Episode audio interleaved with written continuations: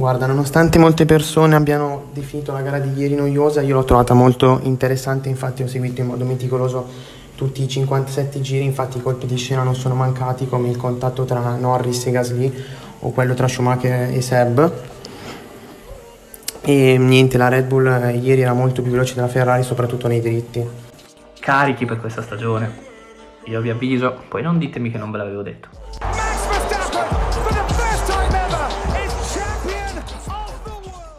Benvenuti su Scuderia Satellite, io sono Alessandro ed eccoci qui a commentare il Gran Premio di Miami. Eh, che gara è stata innanzitutto? Perché è stata una gara che per molti sarà sembrata noiosa, ma secondo me è stata particolarmente interessante da seguire. Eh, ci ha lasciato secondo me tanti, tanti spunti di riflessione, tanti segnali, molti positivi, ma qualche segnale anche negativo.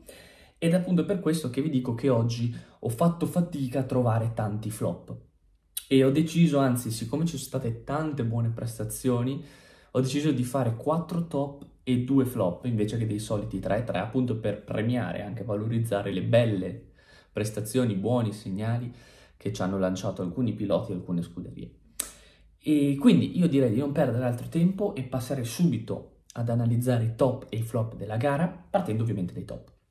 Chi è il top numero uno? Il vincitore, Max Verstappen, è chiaro che è lui il top numero uno e devo dire che è, è stato un one man show, cioè l'ho messo anche come avete visto nei, come titolo della puntata perché secondo me ha tirato lui avanti la carretta della gara, cioè stiamo parlando di un pilota che con i suoi errori il sabato e con i suoi eh, meriti, con le sue grandi prestazioni la domenica, eh, ha reso questo GP interessante da seguire perché se non avesse sbagliato il giro il sabato probabilmente avremmo visto un dominio Verstappen, non un dominio Red Bull, un dominio Verstappen proprio, eh, che, senza partita, cioè senza possibilità di, di, di, combattere, perché anche Leclerc si è avuto possibilità, ma quante realmente ha avuto possibilità di vincere Leclerc? Quante erano le probabilità?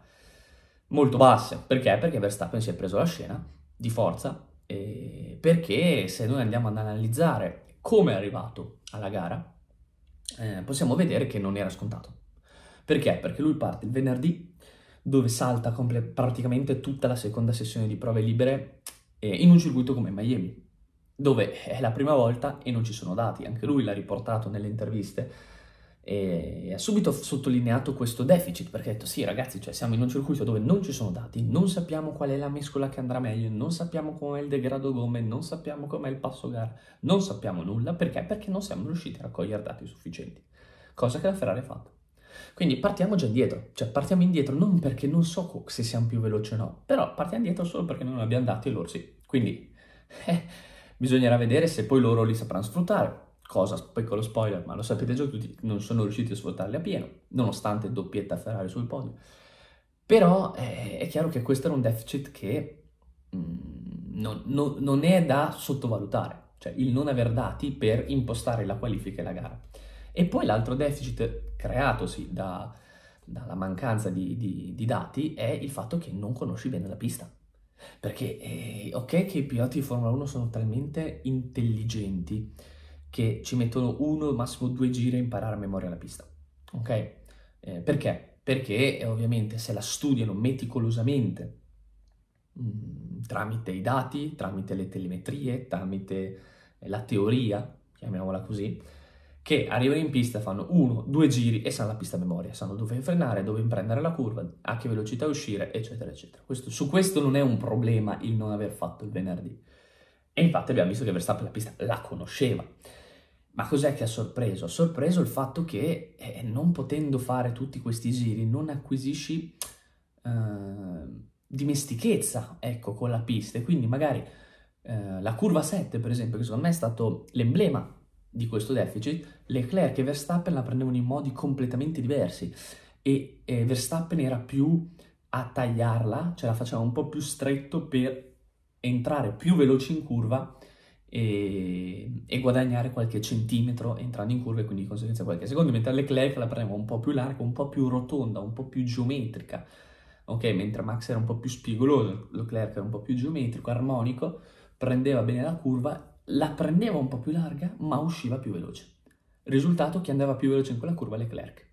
Ecco, allora la, la, la, la considerazione del fatto è il non aver avuto tanti giri, non aver avuto tanta possibilità di poter studiare la pista, perché più ci giri più la impari, e il fatto che Leclerc l'abbia potuto fare, secondo me la differenza si è vista proprio in curva 7. Passiamo poi al sabato, eh, dove la qualifica ha fatto vedere che forse il venerdì ha pesato, perché il giro secco Verstappen era più veloce, però io ho visto un Leclerc, un Sainz che non avevano dato tutto, avevano ancora il colpo in canna. E si è visto nel secondo tentativo che Verstappen per rischiare, perché sapeva Verstappen che Leclerc e Sainz avevano ancora un altro colpo molto più veloce di quello che ci avevano fatto vedere, ha dovuto rischiare. E magari ha esagerato in una parte di pista in cui gli altri non esageravano perché sapevano che era troppo rischioso o che li avrebbe portati fuori pista a fare un lungo e ha sbagliato e non ha potuto fare il secondo tentativo, risultato parti terzo. Ed il, ter- il, secondo, il terzo deficit, il primo deficit non hai dati, il secondo deficit non conosci a, a perfezione la pista, terzo deficit parti dietro i due Ferrari. E arriviamo alla domenica. Arriviamo alla domenica dove in realtà Verstappen ha vinto la gara. Quindi come ha fatto a vincere la gara se hai avuto tre deficit di questo tipo? Il primo, una partenza super aggressiva, che ci si aspettava da Verstappen, ma secondo me ha sfruttato l'avversario che doveva superare. Cosa vuol dire questo? Quando, uh, se avete visto, la, il momento in cui l'ha superato è stata una curva che l'ha presa dall'esterno rispetto a Sainz, che poi aveva il vantaggio di traiettoria perché poi girava e diventava interna per Verstappen. Ecco, Verstappen sappiamo che rischia, Verstappen sappiamo che va in quello spazio e, e, non si fa problemi ad attaccare uno spazio magari che lo può portare fuori pista. Ma secondo me, ripeto, qui Verstappen ha sfruttato l'avversario che doveva superare, che era Sainz.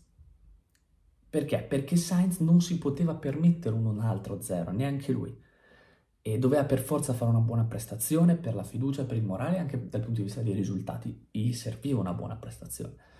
Verstappen sappiamo che a prescindere, anche se il rischio è altissimo, ci prova lo stesso e lui ha detto quindi io ci provo perché so che Sainz, piuttosto che andare a contatto con me e andare fuori piste per un altro zero, mi lascia passare, cosa che è successa.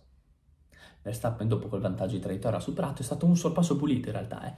ma l'attaccare quello spazio, secondo me, se ci fosse stato Leclerc, non, non credo l'avrebbe fatto così aggressivo.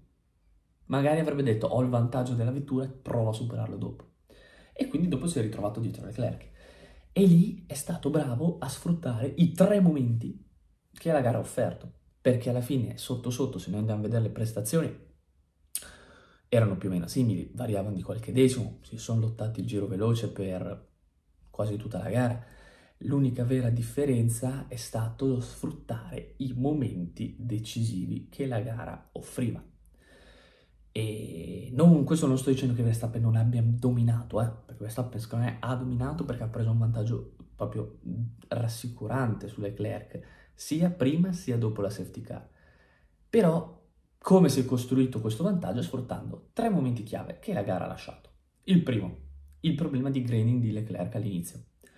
È stato un problema di uno, due giri, veloce. Ecco, serve una decisione veloce. Bravissimi dal muretto a farglielo subito notare, anche se Verstappen era in tire management, quindi in gestione gomme, gli hanno detto pazienza, piuttosto sacrifichi due giri di questo stint, quindi facciamo il pit stop due giri prima, ma lo fai da primo della gara, lo fai davanti a Leclerc. Quindi attaccalo, sfrutta questo momento perché il graining dura poco, non sappiamo, potrà durare uno, due, massimo tre giri, perfetto. L'ha sfruttato, l'ha preso, l'ha superato e ha già creato il distacco. Primo momento che Verstappen ha sfruttato a suo favore. Momento decisivo, se avesse magari temporeggiato, eh, probabilmente avremmo visto un'altra gara. Anzi, non probabilmente, sicuramente avremmo visto un'altra gara totalmente diversa. Quindi questo è il primo momento.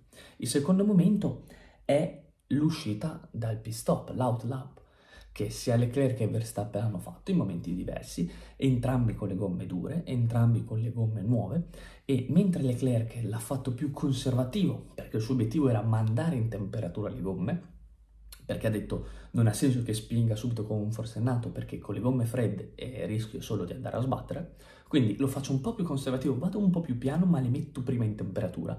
Verstappen ha spinto lo stesso, Risultato, se noi andiamo a vedere la differenza dei due outlap, Verstappen lì ha costruito la parte del distacco, eh, pre-safety car ovviamente, che, che, aveva di 7 secondi qualcosa. Ok? È il secondo momento chiave della gara che Verstappen ha sfruttato a suo favore. E ma direte, ma Leclerc, e Leclerc il primo non ci poteva fare niente, aveva il graining, e quindi poretto. Non è che dipendeva da lui, non era un momento che lui poteva decidere. Il secondo invece sì. Verstappen ha deciso bene, Leclerc forse no, non lo sappiamo perché coi secco, ma ripeto, non si va da nessuna parte però questo è il secondo momento chiave della gara che secondo me Verstappen ha sfruttato a perfezione. E il terzo è il terzo ovviamente la safety car. Ed è stato più un momento, secondo me, che l'ha sfruttato, cioè è stato un momento chiave che ha deciso la gara, ma Verstappen ha sfruttato perché Leclerc non si è fatto trovare pronto. Perché lì hai 20, quanti era? 17-20 secondi da Sainz. Andare a fare il cambio gomme. Ok, non ha la mescola di gomme eh, media, no? Pazienza, metti le dure Sarà meglio avere una mescola di gomme dure, fresca, che quando riparti è nuova, piuttosto che una con cui ci hai fatto 20 giri? È chiaro che è meglio. Il tempo ce l'avevi, però avevi uno, due giri al massimo per decidere. Poi ti, dovevi fare, ti devi fermare, se no Sainz ti arrivava davanti. Cioè, paradossalmente, Perez e Leclerc potevano permettersi di cambiare, Sainz e Verstappen no. Ecco, Leclerc non l'ha fatta, Leclerc non ha preso la decisione. Risultato, Verstappen una volta che si è ripartiti si è difeso un attimo per due o tre giri e poi dopo ha preso il distacco necessario per andare a vincere in tranquillità. E, e quindi capite che i momenti della gara, che sono stati tre, eh, graining di Leclerc, outlap, safety car, secondo me sono stati i tre momenti che hanno portato Verstappen a dominare la gara. Secondo top ho messo Ocon, ho messo Ocon perché è partito ultimo ed è arrivato ottavo molto semplice, cioè uno che mi fa una progressione del genere, cosa, cosa gli si vuol dire? È stato quello che ha guadagnato più posizioni rispetto a dove era partito in griglia. Mm, e quindi non si può non mettere nei top, soprattutto vedendo anche il, il, il, modo in cui ha vinto, perché ha vinto con uh, un dolore forte a, al ginocchio causato dall'incidente uh, nelle prove libere che gli per, cioè, non gli ha permesso poi di partecipare alla qualifica e, e, quindi tu arrivi dolorante e guidare con un leggero dolore non è il massimo, ok? Un conto se è un dolore in parti non funzionali, puoi ancora, ancora sopportarlo al ginocchio, che è fondamentale mentre guidi. Ecco, non è il massimo. Ha fatto un grandissimo stint di gomme dure, grandissimo stint, e aveva il passo gara, perché ok, lui è stato bravo, è fortunato, perché ha aspettato il momento buono per andare ai pit stop, cioè lui continuava a star fuori finché sperava in un arrivo di una safety car, di una virtual, della pioggia, di qualcosa che gli permettesse di andare a cambiare, un po' come ha fatto Russell. Ma nonostante questo, cioè mentre stava in pista, andava, il passo c'era, non è che cioè, arrancava e cercava di, cioè si creava un tregon dietro di lui perché andava piano, no no, andava e quindi è chiaro che eh, prima o poi il pit stop l'avrebbe dovuto comunque fare, ma anche se non ci fosse stata la safety car e fosse andato a fare il cambio go mettendo le medie o addirittura anche le rosse eh, in condizioni normali, secondo me sarebbe comunque arrivato a punti, magari decimo, non ottavo, però comunque sarebbe arrivato a punti. Motivo per cui quindi l'ho messo nei top. Uh, secondo me è stato molto molto molto uh, bravo, soprattutto nel passo gara. Nel passo gara con una mescola che era un'incognita, che era un'incognita perché a Miami non si sapeva come, come poteva reagire la, la, la gomma dura. E, e, quindi niente, ottima prestazione, secondo me eh, il fatto che da ultimo sia arrivato ottavo ha dato un po' di dimostrazione di solidità. Ecco, possiamo dire così, ha dimostrato di essere abbastanza solido, che in un momento in cui ad Alonso non va bene, non va tanto bene questo momento ad Alonso, i punti di Ocon pesano perché quando Alonso tornerà, perché tornerà a fare l'Alonso, quindi a portare a casa punti per stazioni importanti, eh, l'Alpine vola, l'Alpine volerà. E quest'anno l'Alpine è da quarto posto, assieme alla McLaren si lotteranno il quarto posto costruttori, sarà una bella lotta, perché se Norris e Alonso sono delle certezze, Ocon e Ricciardo si avevano dei dubbi. E con un Ocon così eh, l'Alpine rischia di essere favorita sulla McLaren. Detto questo, altro top, ed è il terzo, ho messo uh, Albon, perché dopo Ocon è stato quello che ha guadagnato più posizioni dalla, dalla griglia di partenza, perché Ocon ha fatto 20 8, ehm, Albon ha fatto 18-9. E anche qui, che gara! Perché la Williams di quest'anno non è una Williams competitiva per arrivare in zona punti. È inutile che ce lo nascondiamo. E non perché si sia sta, sia un'auto da buttare via, eh, non è questo il discorso, ma eh, perché ovviamente, eh, secondo me, mentre le altre hanno avuto dei miglioramenti vistosi, alcune molto anche quasi esponenziali, l'Alfa Romeo, la Haas, la Williams invece è un po', eh, non dico peggiorata rispetto all'anno scorso, ma è rimasta uguale, non ha ancora avuto quel miglioramento che ci si aspettava. E quindi è chiaro che se tu rimani uguale all'anno scorso e le altre migliorano, vai in fondo. è molto semplice il discorso. Ed è una, ripeto, ed è una, una vettura che fa fatica ad arrivare a punti. E Albon ci è già arrivato due volte, con due prestazioni simili ma diverse allo stesso tempo. Come avevo detto per, per l'altra volta, sembra un po' queste gare di Albon un po' tipo stile videogioco, cioè nel senso parti in fondo perché non c'hai voglia di fare tutta la roba prima, schippi andando fino alla gara e, e poi ti ritrovi in queste situazioni difficilissime, che in realtà sarebbero proprio situazioni impossibili da recuperare, e tu con la, con, facendo anche un po' il matto, cioè anche con quel pizzico di pazzia che però a volte serve, eh, il fatto di dire, oh senti, o la va o la spacca, io ci provo, cambio, metto le gomme, non esco più, cioè sto in pista fino alla fine, e che, e che Dio me la mandi buona. E gliel'ha mandata buona perché sono altri due punti, tre punti in classifica e, e devo dire che quest'anno il campionato è più equilibrato, sì, tutte le vetture sono a punti, hanno già totalizzato punti, bellissimo, ma la per, cioè, se la Williams ha totalizzato punti, il merito va dato ad Albon. Quindi dovevo metterlo nei top, punto. E passiamo quindi al quarto top, che ho preferito mettere eh, Russell per un semplice motivo. Perché vi do questo dato, eh, è l'unico pilota eh, dei 20 che è arrivato in top 5 in tutte e 5 le gare. Non è Leclerc, non è Verstappen, non è Sainz, non è Hamilton, non è Perez, è Russell l'unico pilota ad essere arrivato in top 5 in tutte e 5 le gare. Con questa Mercedes. Io sottolineo sempre questa Mercedes. E allora, se non è questa dimostrazione di talento, non so cosa sia. Cioè, forse penso sia il migliore della griglia a tirar fuori il meglio da una vettura che il meglio non ha. E perché, sì, se noi andiamo a vedere la classifica, Russell è lì.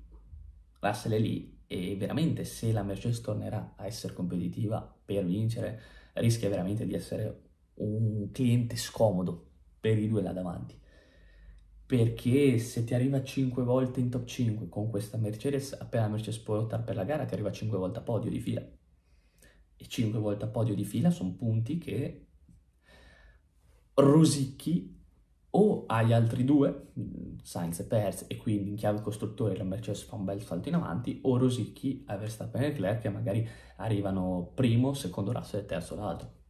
Quindi eh, può diventare veramente un fattore, una mina vagante, come avevamo detto di Hamilton, che Hamilton sta tornando adesso pian piano, appena la vettura torna, torna anche Hamilton. È stato sfortunato a, anche questa volta, cioè non è che è stato sfortunato, è stato fortunato Russell eh, perché ha beccato la safety car e quindi ha potuto fare il, il pit stop gratuito.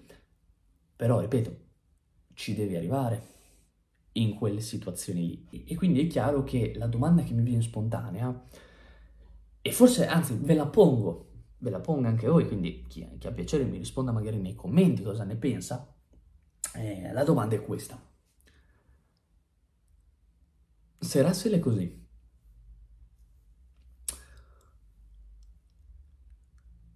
la Mercedes come dovrebbe gestirlo? Cioè, nel senso, tu hai un Russell che oggettivamente, non lo dico io, lo dicono i numeri, sta facendo meglio di Hamilton. E di tanto, per distacco. Ecco, in questa situazione, come lo gestisci? Lo fai diventare primo pilota? Penso sia uno smacco a Hamilton troppo grande che non puoi permetterti di fare per quello che ti ha fatto Hamilton. non hai primi piloti, è una situazione che Hamilton non giova. E l'abbiamo già visto, che si è lamentato parecchie volte, anche a Miami. Mm, posso fare il pit stop senza perdere la posizione? No, perché finiresti dietro George. Ah, ok, allora resto fuori. È un team radio questo che dice tanto, dice tanto. E allora lo, lo mantieni secondo pilota, ma non rischi magari di, di penalizzarlo, perché ok, adesso non, non l'hai ancora dovuto dare, non gli hai ancora, diciamo così, dovuto dare ordini da secondo pilota, ma quando arriveranno, io non so neanche se Russell sia tanto poi propenso a farli, a eseguirli, perché è chiaro che mi ritrovo davanti a Hamilton, mi ritrovo con tanti punti davanti a Hamilton, perché dovete favorire lui e non me?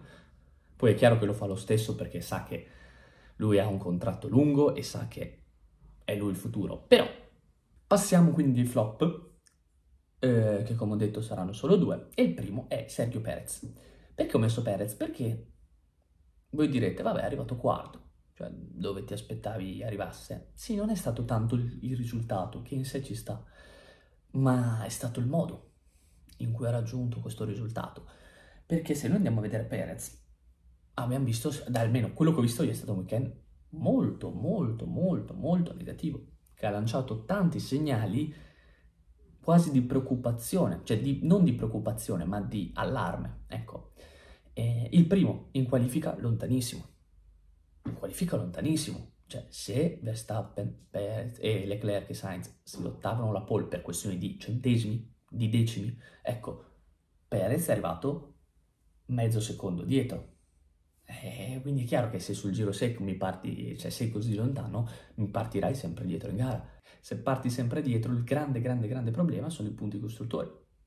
Sono i punti costruttori perché poi se noi andiamo a vedere la gara, Perez, al di là del problema al motore, eh, non ha mai impensierito uh, Sainz per il podio. Anzi, c'è stato il momento uh, di safety car dove Perez poteva permettersi di cambiare le gomme e l'ha fatto ed è stato bravo, che hai avuto 10 giri in cui avevi l'auto più veloce sul dritto, avevi il DRS, avevi le gomme nuove, avevi 10 tentativi per superarlo e niente, non ce l'hai fatta. Perché? Perché hai voluto esagerare. E forse lì ecco, è stato anche un po' quello, no?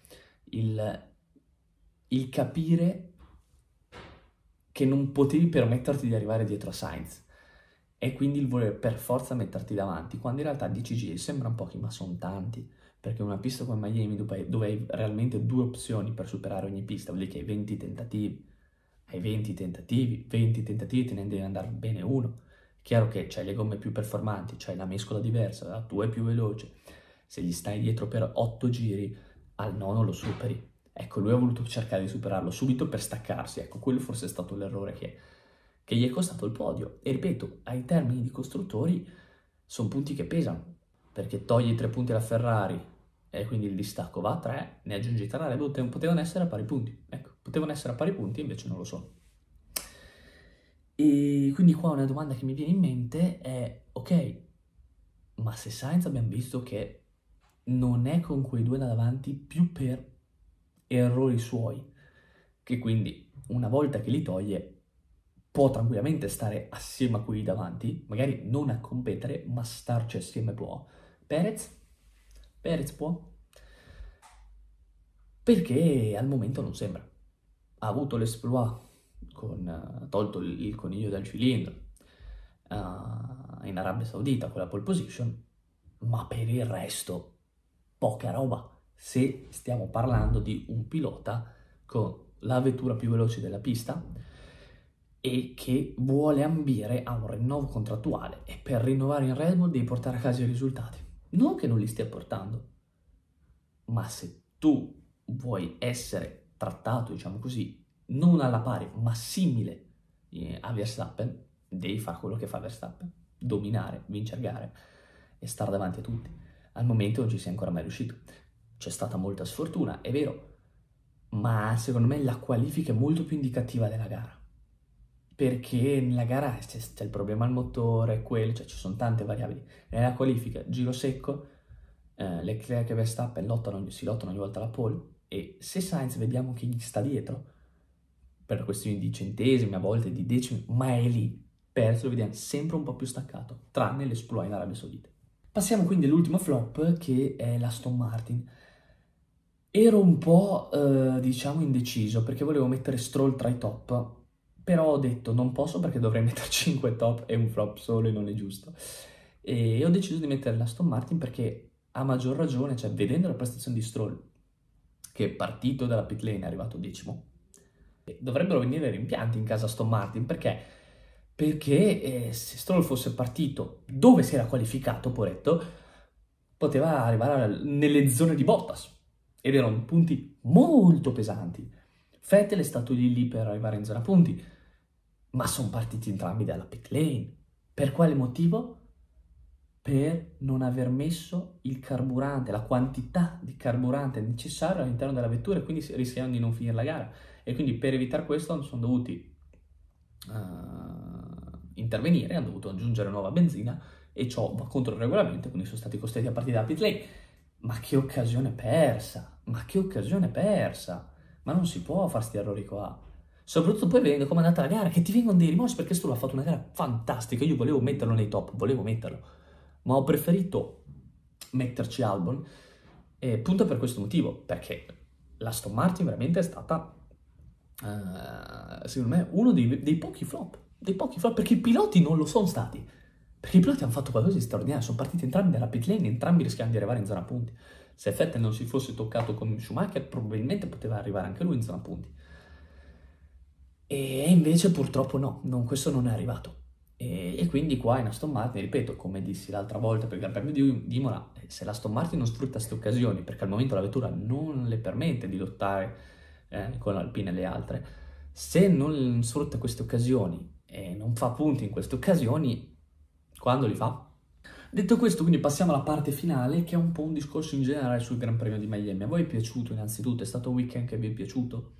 E secondo me è stato un weekend, uh, se dovessimo proprio fare come a scuola, quindi uh, circuito e Gran Premio di Miami, promosso, rimandato, bocciato, io promosso a pieni voti. Io voterei questo. Perché? Perché eh, secondo me abbiamo visto un'organizzazione esemplare, stile americano, che va bene, che va bene, perché sì, ok, la pagliacciata dell'acqua finta, degli yacht, tutto quello che vuoi, ma tu devi pensare anche al pubblico a cui stai offrendo il prodotto Formula 1. Tu lo stai offrendo a un pubblico che di Formula 1 capisce poco e nulla. Quindi è giusto che lo, per appassionarlo lo devi coinvolgere, lo devi far sentire come un, a una festa, deve essere un evento, deve essere una roba dove dici Cavolo, non vedo l'ora che sia il prossimo anno per tornarci, una roba divertentissima, eh, spaziale, mi sono divertito tantissimo.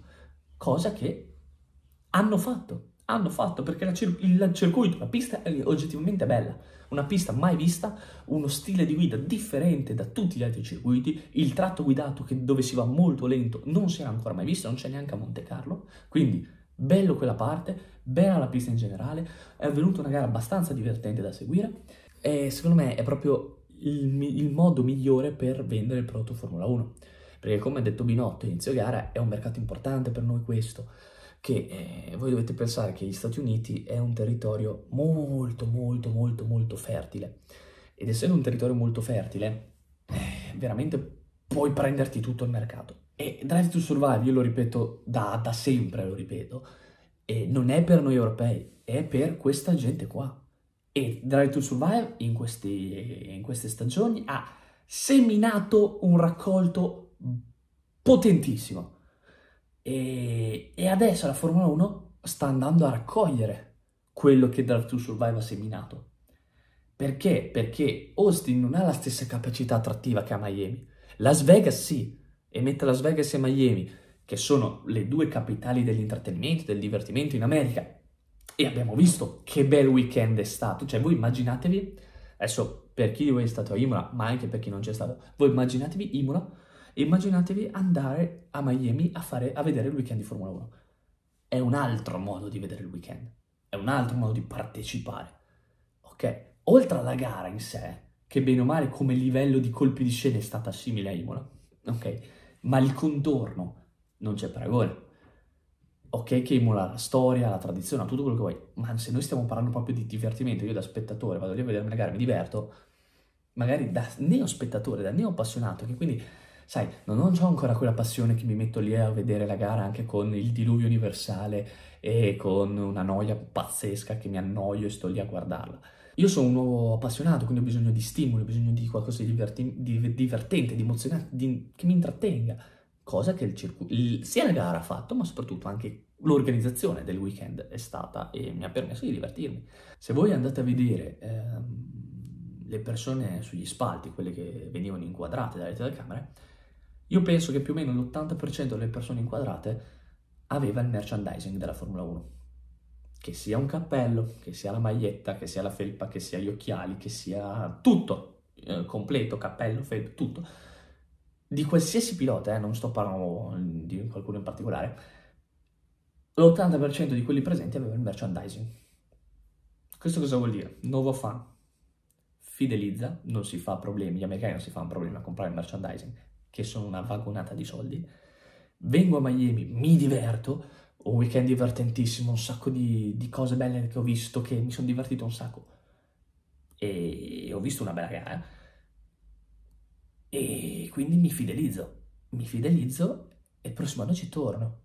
E quindi capite che B8 è un mercato importante per noi. Questo, questo genere di organizzazione può portare a, a, degli ottimi risultati in termini economici nel, nel futuro, perché la, la, la Formula 1 è inutile da dire, è un brand, non è globale non è globale, non è globale. Ed è l'obiettivo cui deve ambire, secondo me, perché è troppo bello come sport per non essere globale.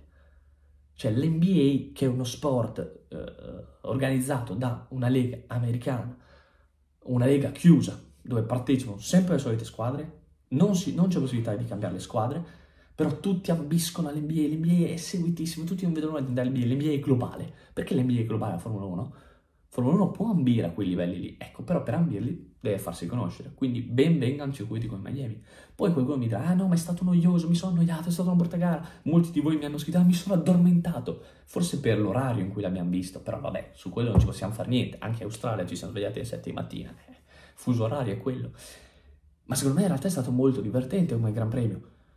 E per molti di voi sarà sembrato noioso, non perché il Gran Premio sia stato noioso, ma perché quei due là davanti, quei due piccoli fenomeni, Verstappen e Leclerc, in queste prime quattro uscite, Bahrain, Arabia Saudita, Australia e Imola, ci hanno abituato a qualcosa di oltre il normale, qualcosa di straordinario, delle gare che non vedevamo da anni e che ci hanno veramente appassionato e anche fatto divertire. Quindi è chiaro che quando ritorna una gara normale, una gara divertente e basta, una gara piacevole e basta, appare noiosa in confronto alle prime quattro. È normale. Ma se noi questa gara la confrontiamo con gli altri, gli altri campionati degli anni precedenti, è chiaro che diventa improvvisamente una delle gare più divertenti che abbiamo visto. È stata veramente, secondo me, una cosa positiva. E la Formula 1 ne può solo che guadagnare. Quindi, per concludere, promosso rimandato bocciato, promosso a pieni voti. Detto questo io direi che per oggi è tutto, uh, io come sempre vi ringrazio per avermi seguito e vi mando appuntamento al uh, prossimo weekend dove non ci saranno le gare, quindi ci sarà la consueta live dove parleremo assieme e poi ci sarà un back to back, uh, Gran Premio di Barcellona, quindi Gran Premio di Spagna e Gran Premio di Monte Carlo. Per oggi è tutto, un saluto da Alessandro, alla prossima!